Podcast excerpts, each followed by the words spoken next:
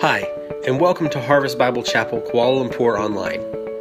We hope that the following message will be a blessing to you as you seek to walk with the Lord in spirit and in truth. For more information about our church, please visit www.harvestkl.org or click the link in the description below.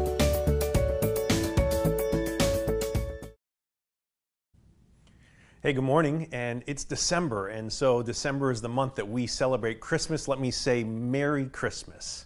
I'm so glad that we get to celebrate uh, the coming of Christ, and uh, we're not quite uh, going to start into the Christmas series. We have I have one more message that I want to preach from the Above and Beyond series, but I want you to turn your Bibles to Acts chapter 12 this morning as, as we look at uh, as seeking for God to do above and beyond what we can ask or think um, according to his will. And so, uh, as you know, we've been looking at Ephesians chapter 3, verse 20 and 21. It's the end of a prayer. Paul writes, Now to him who is able to do far more abundantly, above and beyond all that we ask or think, according to the power at work within us, to him be glory in the church and in Christ Jesus throughout all generations, forever and ever. Amen hey, listen, we're one of those generations, and we're asking God to do above and beyond uh, among our church. And I've been preaching a, just a tiny, short little series uh, to help prepare our church for all the transition that is coming at the end of this year. And so I started with a, a message about generous giving. And uh, God is on the move. He's working. He's providing. Uh, November was actually a very strong giving month. Well done, church, in that. And then uh, last week I did a message called Who's in Charge of the Church? And we were looking at eldership and, and how uh, Jesus is the head of the church, but he uses elders, spiritually mature elders, to, to uh, lead the church. And so we saw that. I want to do one more message in this series. And today's message is called God is in Control. So uh, this is inter- this is a message that I've actually preached at our church here before. I did a whole series through Acts chapter 12 in, in August of 2015. I know a lot of you were not here at that point. And, and then I did a message as we preached through the book of Acts in May of 2017. We, I preached this chapter to us. And again, I know there's still quite a few people who uh, are new to our church since that time. And so I, I wanted to preach my favorite story in the Bible. Do you have a favorite story of the Bible? Well, mine is in Acts chapter 12. And the reason is kind of funny. It's because the bad guy gets eaten by worms at the end it's just it's just awesome. God's justice is on full display in the midst of this, um, and, and, so I want to I want you to, to I want to preach this sermon to you, but not just because it's my favorite story, but because I believe that this is something that our church needs to hear right now at this particular time. So, so if you were to look at the book, book of Acts, you would see that the church is unstoppable when the Holy Spirit is unleashed. And coming in Acts chapter 12, kind of the middle of the book, we're seeing that the church is unstoppable when the Holy Spirit, when the power of God is at work. Though there is a problem. Sometimes it seems like the church is indeed stopped. Because of the circumstances that seem so big up against us, many times we fear that the church is actually stopped in what it is called to do, and that the Holy Spirit is maybe not powerful enough to do all that He has said that He is doing. And so I want to reinforce uh, an understanding. I, I think you probably know if you come to church um, that God is in control. Um, but I want to reinforce this idea again. Write this down. This is the main point of the message God is in control. And that means even when things seem like it's out of control, God is still in control. But as I mentioned, it doesn't always seem like things that, that God is in control. Um, I mean, you might look at that phrase and go, that seems a little bit empty, Pastor. And, and, and there's times where I doubt a little bit about God being in control of all things. So let me just ask you, what makes you doubt God? I know for me, when I suffer, I can doubt God. And when I'm in the midst of a crisis, I wonder if God's really in control. And, and when I feel weak, I, I, oftentimes I think God's weak. And, and when I see evil winning in the world, God, where are you? Are you really in control? And what I want you to see here today is that even when you don't see it, and even when you don't feel it, even when you're asking, God, are you working? And are you really in control? we can have confidence that He is, and we can put our full trust in Him because of it. So, a little bit of background Acts, at the beginning of Acts, chapter 1, verse 8, it says, You will receive power when the Holy Spirit comes upon you. And, and that's why the church is unstoppable, not because we are strong and we are in control, but because the, the power of the Holy Spirit is at work within us as a church, even when it doesn't feel always feel that way.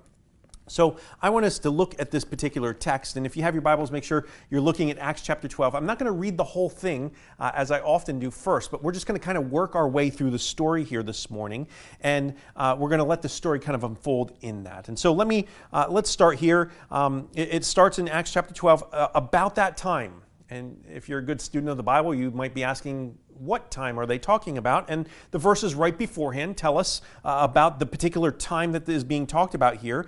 In verse in chapter 11 verse 27 it says, "Now in these days prophets came down from Jerusalem to Antioch, and one of them named Agabus stood up and foretold by the Spirit that there would be a great famine over all the world. This took place during the days of Claudius, that's the Roman emperor."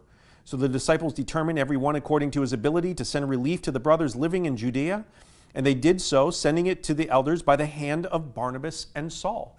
And so this is the time that is being talked about. Acts chapter 12 takes place when there's famine going on in Jerusalem, where the story is located. So people are already suffering because of the world event that is happening. This is about AD 44 uh, in timeline. And, and Claudius, it mentions, is the emperor of Rome at this particular time. But it's not Claudius that we're going to be battling here. Notice, about that time, Herod, the king, Herod is the one that's in control. Now, if you read the Bible, you see Herod a number of different times, but it's not the same man each time. So back when we see little baby Jesus is born, and Herod uh, tries to kill, kill all the babies in Jerusalem because, or I'm sorry, in Bethlehem because he's trying to kill Jesus. That's actually Herod the Great, and that's the grandfather of this particular man. And Herod the Great was a was a king for this particular region. He was a terrible, violent, angry man. He had 10 wives, so he had lots and lots of kids. He killed some of them. He, he's crazy. He's out of control. And, and, and, that's the heritage of this particular Herod at this time. Herod Agrippa I is who this individual is. You see, Herod is not a name, but it's a title. It's kind of like the king, like King Agrippa is who's being talked about here. And so we see here that Herod, the king Agrippa, it says here in verse 1 it laid violent hands on some who belong to the church. There's persecution being given to the church by the political leader around the region of Jerusalem. Write this down this morning. It's the first point. Uh, God is in control even when I suffer. That's, that's what we're going to see in these verses, in these first five verses. That God is in control even when I suffer. Now, you think about suffering, and you realize that there's a lot of suffering going on around the world because people are loyal to Jesus. This is persecution.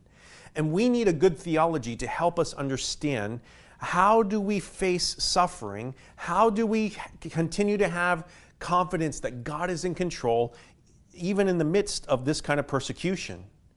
I mean, if you're persecuted for your faith because you believe in Jesus, if, if that's physical or if that's verbal or if that's uh, some job related types type of thing. You don't advance because the boss doesn't believe what you believe. You might wonder has he left us? Has he abandoned us? He doesn't really seem to care about us. And that's incorrect. That's why we need this, this good teaching, this good theology from the scripture to remember God is in control even when I'm suffering, even in the middle of that kind of suffering. So we're going to see this suffering. In verse 2, it says, Herod killed James, the brother of John, with the sword. So, so we see here that this is what the persecu- persecution has happened. The whole church is being persecuted, but now one of the leaders of the church have been taken by Herod, and, and under government authority, he's been killed by the sword. You can make that sound, right? James has been killed, and Herod is actually pleasantly surprised by the result of that. It says uh, in verse 3 And when he saw that it pleased the Jews, he proceeded to arrest Peter also. So Herod is, is persecuting the church because it advances his political status among the people that he is the king over. You remember how the Jews were very much against Jesus and they put him to death on the cross, right? Crucify him, crucify him. So, so there's still an animosity against the followers of Jesus that are happening uh, numbers of years, a decade later. And, and, so in this, we see that, that there's this persecution and suffering that's going on. James has been killed. That pleased the Jews. Uh, that motivated the king because he got political uh, uh, uh, credit out of that. And it continues. It says, This was during the days of the unleavened bread. That's the Passover time. Verse 4 And when he had seized him, Peter, he put him in prison, delivering him over to four squads of soldiers to guard him, intending after the Passover to bring him out to the people. So, a couple of things here. We see that Peter then is taken, put into prison. Notice four squads of soldiers. Now, a squad of soldiers is four. And so, four times four, somebody do the math, shout it out. Peter has 16 sweaty, big, burly soldiers all around him and guarding him. Listen, one guy being guarded by 16 guys. They were afraid of Peter for some reason. And you'll remember why, because in Acts chapter 4, we see that Peter was part of the crew that, that jailbreak, that they got out of prison. Somehow, miraculously, they got out of that. And and so they're, they're worried about that. Herod's like, man, I, I want to make sure that I have this guy. And, and he intends, after this big Passover feast, when the city is swollen with pilgrims from all over the world that has come, they, they, he's going to make a spectacle of Peter. He's going to bring them out to the people. What do you, what do you think that that means? Make the sound. You see, he's going to bring him out. He's going to kill him. He, he's going to put him to the sword just like he put James to the sword. And, and, yet, in that, what we're going to see in the story is that it is foolish to fight God. And the reason is because God's power cannot be contested. I want you to uh, see that over and over in this story. We're going to see that it's foolish that he's against God and that God's power can't be contested because he's the one that's going that's in control. Now does it seem like that to the church right now? Not at all. Eh, they, they have violent hands being laid on them. James, their leader, has been one of their leaders has been killed. Peter, another leader, the kind of the top leader, is now in prison, about ready to be taken out and be killed at the end of the Passover feast. It doesn't feel like God is in control at all. So, what does the church do? Read verse 5. It says, So Peter was kept in prison, but earnest prayer for him was being made to God by the church. The church at this moment is praying. This is the right response to suffering, always. When there's suffering that you're experiencing, the right first and continual response is prayer. Notice what kind of prayer it is. It says earnest prayer. The, the word in the original language actually means to be stretched to the limit. It's kind of like a rubber band, right? It's a rubber band stretched to the limit. If you pull it one inch more, it'll break the rubber band. It's actually a medical terminology to talk about our muscles. So when your muscles are stretched to the limit, it's this idea of earnest and fervent and strong, and really the word intense is a great substitute. You see, when we believe that God is in control, we depend upon Him intensely in these suffering situations. You see, there's a real battle that's going on. Go ahead, say it out loud. It's real. And when the real battle is going on, your best position is on your knees, fervent, intense, continual, not stopping prayer, the way the church is doing right here. I would encourage you, church, even as we move forward as, as, as a church in the transitions and you have a new team of elders, be praying for your leaders. Be constantly praying for your leaders, not just when they're suffering, not just when they're facing persecution, but prayer is the key to having good leaders in the church. Are you praying for your leaders? Now, you get to the story here and you're like, wait a second, Pastor, you're saying that the main idea here is God is in control, but I'm not seeing it. I don't know, Pastor. This church is in trouble. I mean, more trouble than we are as a church. They have violent hands laying on them. One of their leaders has been killed. Their, their senior pastor is now in prison, about ready to be killed. I'm just not seeing that God is in control. But listen, this is when you need somebody to show up to encourage you from God's word, to show you that God is indeed in control. Because we're not supposed to take our view of life from what we see. We need to understand that it's about what we hear from God's word, not from each other, from God's word that we should be viewing our life from. And so, one of my favorite verses is Psalm 27, verse 13. I memorized it this way uh, New, New American Standard Version. I would have despaired unless I had believed that I would see the goodness of God in the land of the living.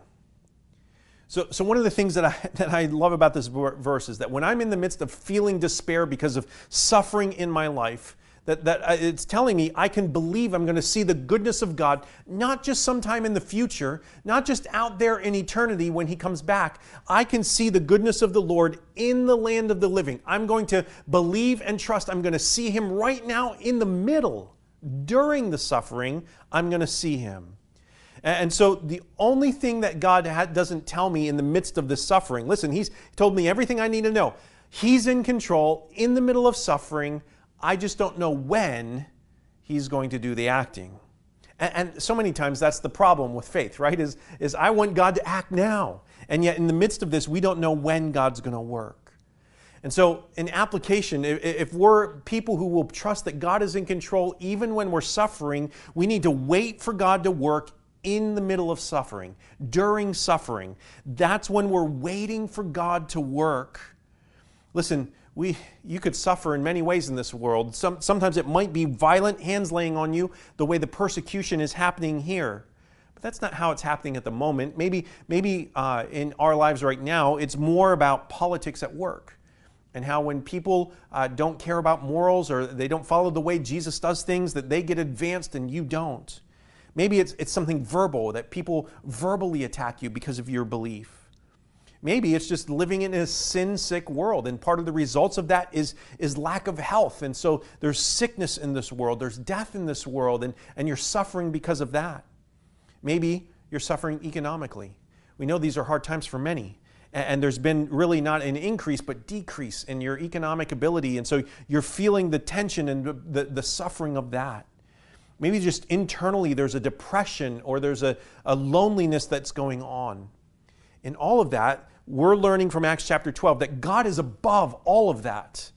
And, and that when we wait in faith for Him, like we just learned in the book of Habakkuk earlier this year, right? Just a, a month or so ago, that, that, that in the midst of darkness, we can have hope if we have eyes of faith, if we live by our faith, Habakkuk says. And so I, I want to encourage you listen, waiting is not sitting on your hands not doing anything, it's not lazy, it's actually the active pursuit of prayer in the midst of these things. That we trust God and we depend actively on Him in prayer. Wait for God during suffering by waiting in faith. That means praying in the midst of it, like the church was doing at this moment. So, waiting is hard.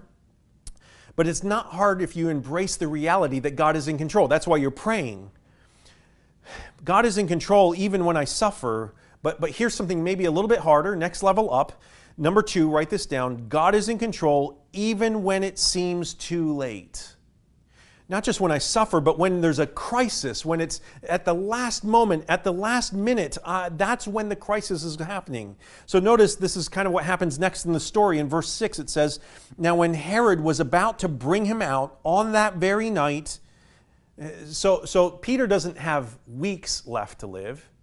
He doesn't have days left to live. He, doesn't ha- even have hours really necessarily left, left to live. This is the night before he's going to be made a public spectacle before the crowd and then be put to death.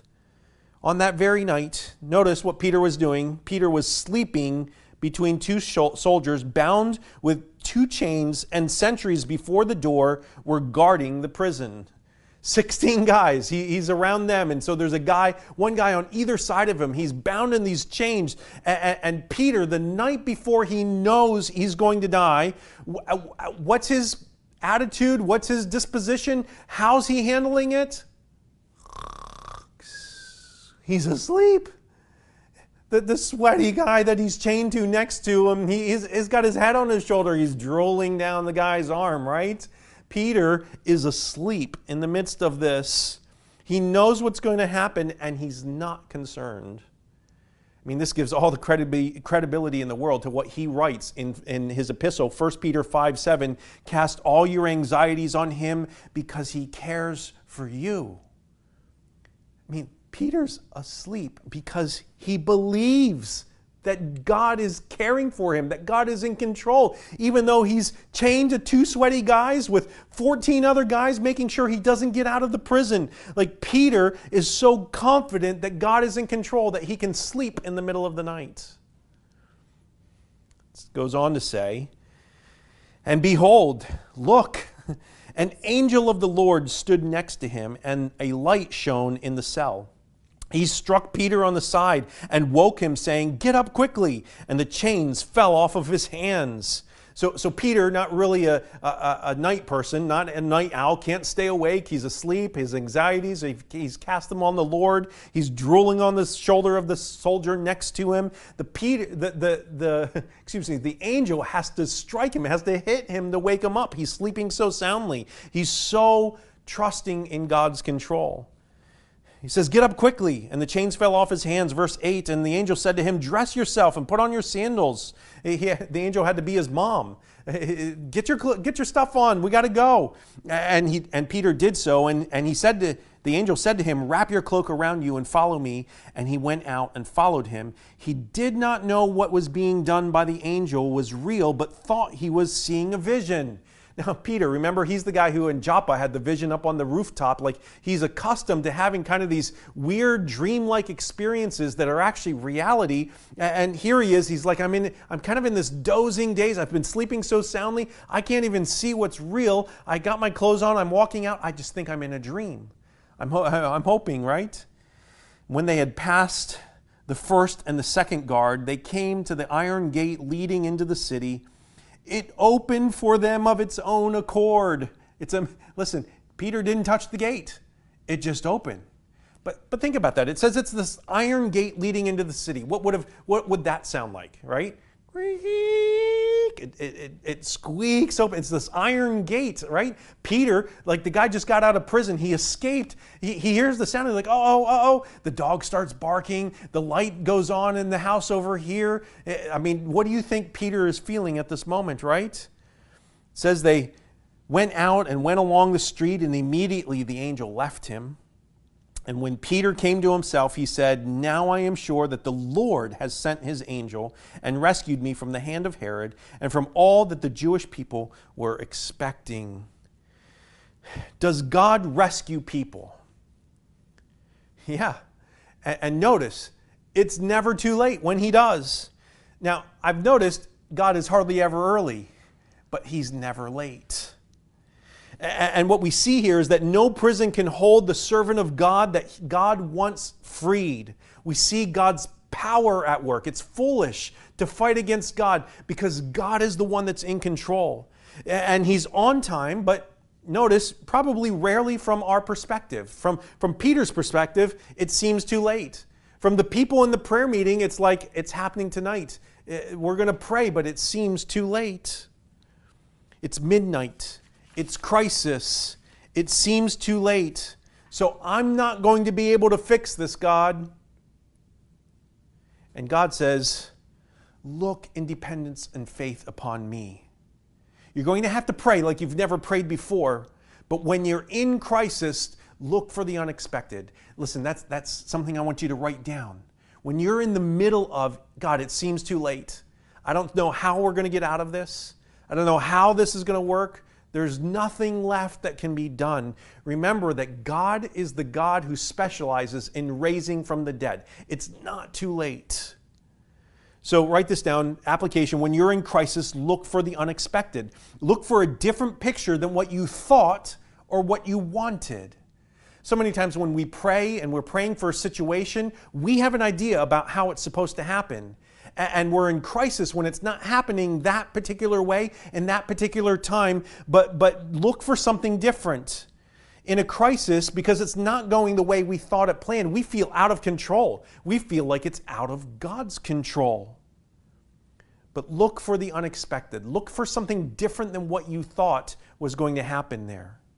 So, Harvest KL, it feels a little bit out of control right now. As our pastor, myself, as our worship leader, John, as, as, as, our kids director and youth director, Bethany, as these staff members are in the midst of transition and leaving, and we're concerned about what the future is going to hold and how that's going to look, uh, it would be very easy to, in the midst of feeling the crisis of those things, to sense and think that God is not actually in control, that He's abandoned us that he doesn't really he doesn't really care about us and we should just close shop and just continue on.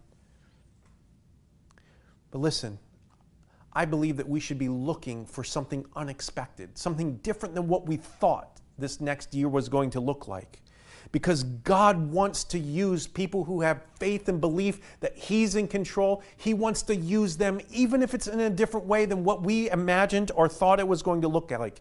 God wants to build His church using you as you understand that you can trust Him because He's in control as a church, one of the things that I believe is at the core of what God is trying to get us to do is to shift from seeing that there's a church in action and moving on and that somebody else will take care of the responsibility to be able to have ministry happen at this place.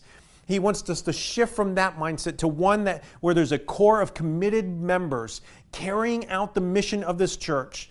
He wants us to shift from watching to actually being involved in doing. And in the midst of wondering, how is our church going to continue? I believe that God is calling you. He's using these events to call a group of people together who will, in the midst of feeling a little bit dazed and confused by the crisis, will believe that God is going to lead you out. That, that in the midst of, of, man, I'm not sure how this is going to happen. I feel kind of weak in the midst of this, that they're, they're going to put their trust in that fact that God's in control, that He knows exactly what He's doing in shifting these items, and that He's going to use people full of faith to build this church. Listen, in the middle of whatever suffering you're feeling in life, in the middle of whatever crisis it is, whether our church or something personal that's going on, whatever you're facing, whatever you're feeling in the midst of a lack of faith in this, I want you to receive as truth Acts chapter 12 God is in control. Even when I'm suffering, even when it seems too late and I'm in some sort of crisis, and then number three, write this down God is in control even when my faith is weak. You're like, wait, really, Pastor? Even when my faith is weak? I, I, thought that God wants people with strong faith. I thought I'm supposed to have a strong faith. And and I believe that we should be growing to that, but I think we have to be honest as well that we don't all start with strong faith. We don't all feel strong in the middle of things. Sometimes we're not even ending well in strong faith, but, but God is in control even if your faith is weak. In other words, it doesn't depend upon you, it depends upon God. So we see here uh, the story, a new character that begins to be introduced in verse 12. It says, When Peter, he realized this, he went to the house of Mary, the mother of John, whose other name was Mark. So that's John Mark. Uh, so in the book of Acts, uh, Luke is the author, and many times when he introduces a new character, what he does is he gives a little bit of a preview before the main story of that character is told. And so this is the preview, this is the beginning of the introduction of John Mark into the story of Acts. And we see here that it begins with the prayer meeting. This earnest prayer that's being made by the church is happening in one of the members of the church's house. Her name is Mary. She has this son, John Mark, that's going to go on missionary journeys and be a good pastor later in life. But, but it begins by having a prayer meeting in her house. That's where they're all gathered together. Notice it says, Many were gathered together and were praying. And when he, Peter, knocked at the door at the gateway, a servant girl named Rhoda came to answer. Now, one of the best verses in the Bible happens next, right? Verse 14. Recognizing Peter's voice, What? She opened the door, gave him a huge hug, said, Come in. Oh, don't let the neighbors know that you're here. No, she had nothing like that. Notice the kind of irony. In her joy, she did not open the gate, but ran in and reported that Peter was standing at the gate. She leaves Peter hanging outside. I mean, Peter just got out, he just escaped prison. He's sneaking through the streets. The dogs are barking. The light came on in the house, and he's trying to kind of hide and make his way to his friend's house, and, and they leave him at the gate. In the midst of that, she runs in and, and she says, uh, she says uh, to them, she reports that Peter's standing there in verse 14. Look at 15. They said to her, You are out of your mind. Wow, what a prayer meeting. What kind of faith do you think these people had? She keeps insisting that it was so, and they keep saying, It's his angel. They come up with this new theology that, wow, he, he's in prison. Actually, we're praying for him. He's in prison, but he's, he's dead. If he's at the gate, that's not really him, it's an angel. But Peter continued knocking. So, so here's Peter. He's, He's knocking at the gate. The servant girl ran away from him, didn't let him in, tells the prayer meeting. They're praying for him. Now, imagine what, what are they praying in this prayer meeting? They're praying, God, please let Peter out. Please let God do something. We don't know how to work, but God, could you, could you please rescue Peter in the midst of this? And they hear from Rhoda, he's at the gate. And they say, You're out of your mind. It's an angel. So, so let's just kind of rate this prayer meeting on, on a scale of 1 to 10. Uh, put up on, on, a scale of 1 to 10, 10 being like really strong and 1 being like no faith at all. How much faith is going on at this prayer meeting? Well, for sure, it, it's, it's less than one, one hand, right? Uh, you decide. One, maybe one, number two, right? There is not strong faith going on here. There is weak faith. But God answered their prayer.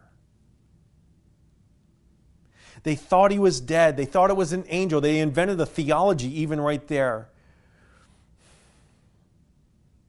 In the midst of this, in their heart, they think it's over, but they're praying. They think it's not going to make a difference. It's gone too far. It's too late. There's been too much suffering. Uh, God, I don't think that this is even able to happen. We're going to start changing our prayer. Now, you know, if you've been in church very, very long, that faith is important.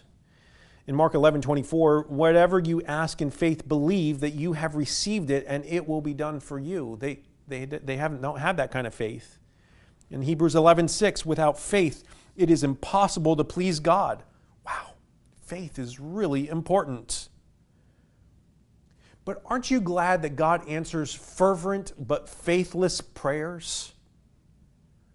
Aren't you glad that the answer to your prayer isn't dependent upon how much faith you have? That's because sovereignty, that meaning God's control, supersedes faith. God's control is more important than the amount of faith that you bring to the prayer meeting. The fact is that God is in control because He's bigger than your weaknesses.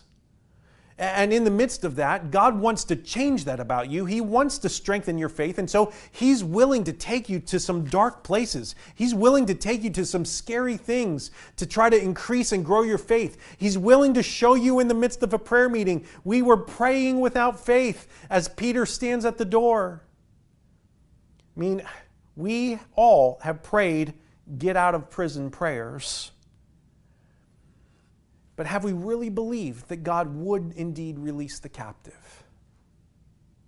So notice here, it says that Peter continues knocking, and when they opened the door, they saw him and they were amazed. Actually, when it says amazed, it literally means that they had an out of body experience. They couldn't believe what their eyes saw in front of them. It didn't seem like reality, the fact that Peter was there. It shows how far from faith their prayer meeting actually was. But in the midst of this, we see the supernatural power of God in the church when there's praying going on. Eh, listen, even in the weak praying, God is in control and He's showing up and He's accomplishing His purposes. Says here he motioned in verse 17, motioning them with his hand to be silent, he described to them how the Lord, notice the Lord, it's the Lord that's in control. He didn't slip out of prison. He wasn't some Houdini. He wasn't able to get rid of out of the change himself. It was the Lord had brought him out of prison. Wow, that would that, that's a great story. I can't wait to be in heaven and get that story from Peter, right? And he said, Tell these things to James uh, uh, that's the leader of the church, not the man who died. Tell these things to James and to, and to the brothers. Then he departed and went to another place. I, I think it's important you understand it's not wrong to flee persecution. It's not wrong to try to get out of suffering in the midst of these things. And Peter, he went into hiding at this particular place, knowing that they would actually be looking for him. God was in control in the suffering, and, and, and in the weak faith that was going on. I, I want to encourage you, just by way of application here, that when you are weak, empty yourself of solutions. Stop trying to solve it in a way that is absent from God's power and control many times the first thing you have to do is actually empty yourself of all your good ideas and all the ways you're going to fix it and all the ways that you're going to uh, change the, the environment and make it happen the way that you think it should look. Instead, you should know, when you know that you are not full of faith, you need to stop. Stop trying to fix things. Get on your knees Notice they were in that earnest prayer meeting. Look for how God is showing up unexpectedly. Suddenly, Peter's at the door. And stay on your knees until you see him show up. Resist solving problems on your own. Now, listen, I, I, think we should be about the work of building the kingdom. I think we should be about the work of building the church. I think there should be activity involved in these things, but only after we have prayed, only after we have seen God show up, only at the moment where we have stopped trying to do things in our own power because we finally acknowledged I'm too weak to do this in my own strength. Empty yourself of you and put your trust on God. He's the one that's in control. Notice Peter described to them how the Lord brought him out of prison. This is the Lord's doing. This isn't his doing in any way. When you are weak, we've got to stop trying to do things in our weak, powerless ways, even though we, we still just crazily go after those things. We need to trust in God first. So, God, we see here, is bigger than suffering, He's bigger than crisis. He's bigger than the weakness that was, is, is within us, our weak faith. And here's one more thing God is in control even when evil seems to prosper. Even when evil seems like it's winning, God is in control. We see this in the last part of the story. So look at verse 18. It says, Now when the day when day came, there was no little disturbance among the soldiers. In other words, there was a huge brouhaha over what had become of Peter.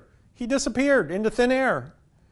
And after Herod searched for him and did not find him, he examined the sentries and ordered that they should be put to death. So, so this is what happened in Roman times, in, in Roman Empire. If you were the soldier in charge of the prisoner and the prisoner escaped, you died for, for letting him get away. That was the penalty if you, if you didn't actually control your prisoner. And so that's what he did. 16 guys killed right there because Peter had escaped. Now, Herod, he's, he's crazy, right? He's a madman. So, so, in the midst of all the stress of that, it says, Then he went down from Judea to Caesarea and spent time there. He, he was up the mountain in Jerusalem. He went down to the ocean, down to the coast. He needed to get away for a little vacation time. And, and it goes on to say, Now Herod was angry with the people of Tyre and Sidon. Why? Well, first of all, because Herod was angry with everybody all the time. That was just all the family genes right there coming out. He's always angry. But, but on top of that, he's angry with the two cities up in Syria, uh, what we would call Syria today. Uh, somehow they had offended him. We, we don't know exactly what that was, but they had offended him, and he was angry with them, and he had cut off food to those cities from, from, from his kingdom. Now remember, there's already a famine, so that's actually this incredibly mean, uh, merciless thing that he's doing. And so we see here that it says they came with, to him in one accord, they joined together, and in unity they came and persuaded Blastius, the king's chamberlain. Now, kind of funny right here, Blastius, right? I've never dedicated a little baby Blastius in front of the church. What a crazy name, right? And, but we see here he's the king's chamberlain. He's the king's personal assistant, if you will. And they've been able to convince him, probably by bribery, they've been able to get him to, to get them on his schedule to, to, see, uh, to see Herod Agrippa. And so he's on the calendar to have this because, because Herod is starving them of food. Say, that's not right. And yet, have you ever read the news, right? Many times, despot rulers, this is the way they do things, dictators and so forth. When you see something like this, you're like, God, are you in control in the world? God, go get them. Go do something about it. And, yet it seems like people get away with this all the time. It seems like people who hate God, who are in power and control, they, they oftentimes abuse those who they are supposed to be protecting. And that's what is happening right here. And, and God says in His Word, if people wrong you, don't get even yourself, right? It's God's job to, to uh, exhibit justice. Vengeance is mine. I will take care of this, is what God says. And we also know that God's going to take care of all of these things at the end of history when, when the day of the Lord happens and there's a judgment that happens at that particular time. When Jesus returns as judge, he's going to right all the wrongs. But sometimes it's like, God, could, could you just do something now? Are you even in control of the things right now? I see all the evil things around me and I'm wondering, God, really? Are you in control when it's this bad, when it's this evil, when evil seems like it's winning? But just this one time, God shows us his justice. Not just one time. If you read the Bible, you see numbers of times, but it's on full display right here. We see how the story goes. So Blastius uh, has, has gotten them on the calendar, and they ask for peace because their country depended on the king's country for food, on Herod for food. 21. On the appointed day, Herod put on his royal robes, took his seat on the throne, and delivered an oration to them.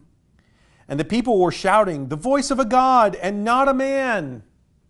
So, so you need to understand what's going on here. They've come to ask for peace, and Herod is a tyrant to the max. And, and, he, and so he, he, on this appointed day, on the day on the calendar that Blastius has put everything on, that he puts on his royal robes and he gives an oration. So, an oration is an arrogant speech. I'm king, you're not, that type of thing, right? And it's interesting because the Jewish historian Josephus records this event, and, and in his history book, he says this On the second day of which shows he put on, there, there was a whole celebration for, for Claudius coming back from Britain. And on the second day of the celebration, he put on a garment made wholly of silver and of the contexture truly wonderful, and came into the theater early in the morning, at which time the silver of his garment, being illuminated by the fresh reflection of the sun's rays upon it, shone out after a surprising manner, and was so resplendent as to spread a horror over those that looked intently upon him. So I've actually been to this amphitheater at Caesarea, and, and the stage faces to the east, the, the, the amphitheater faces to the west and looks out over the Mediterranean Sea. And so Herod, at the appointed time, puts on this silver robe, and as the sun comes up over the lip of the amphitheater and begins to shine down on the stage, he comes out all proud, like, I'm the king, I'm the one in control, I'm taking the food from you. You need to bow down for me. And they do. Notice what it says. It says that the people shout, The voice of a God and not a man. The voice of a God, not a man. Now, if you know anything about the Bible, you know that's not right. You, you know that at that moment, Herod should be saying, Stop, stop, stop. Don't worship me. Don't worship me. Only God's the one that deserves worship. But does he do that? No, not at all. He, he, he actually is like, Come on, tell me some more. Tell me how great I actually am. Josephus actually tells us about this. He continues and says, And presently his flatterers cried out, one, one from one place and another from another, though not for his good, that he was a god. And they added, Be thou merciful to us, for although we have hitherto reverenced thee only as a man, yet shall we henceforth own thee as superior to a mortal nature. It's exactly what the Bible says the voice of a God and not a man, the voice of a God and not a man. And upon this, the king, Herod, did neither rebuke them nor reject their imperious flattery. That he received their worship. And we know that the Bible teaches don't ever take glory for yourself. Why? Because it belongs only to God. And God's a jealous God, it's, it's only deserving to Him.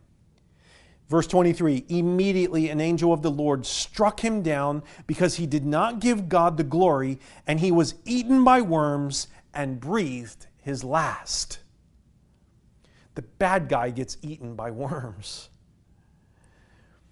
Even if it seems like the wicked are winning, God can use little worms to take down the big boss. Even when it seems like the wicked are winning, even if it looks like they are getting away with it and that they're going to escape with their evilness, they are not because God is in control.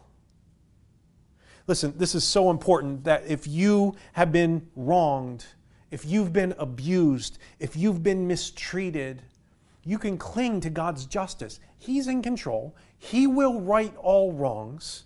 Now, not always in the moment like it happened here, but He is in control. You can trust Him for His judgments. They are pure and right and perfect. You can trust that even though evil seems like it's winning, it never does. But when it seems like evil's winning, we often get afraid, right? So write this down just in application. When you are afraid, because it seems like evil's winning, remind yourself that God is in control.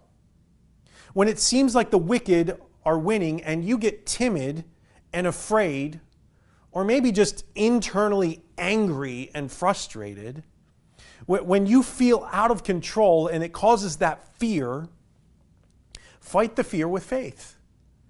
You need a catalog of songs. You need a, uh, some scriptures memorized. You need some people speaking to you, showing you Acts chapter 12, God's in control, even when evil seems like it's winning.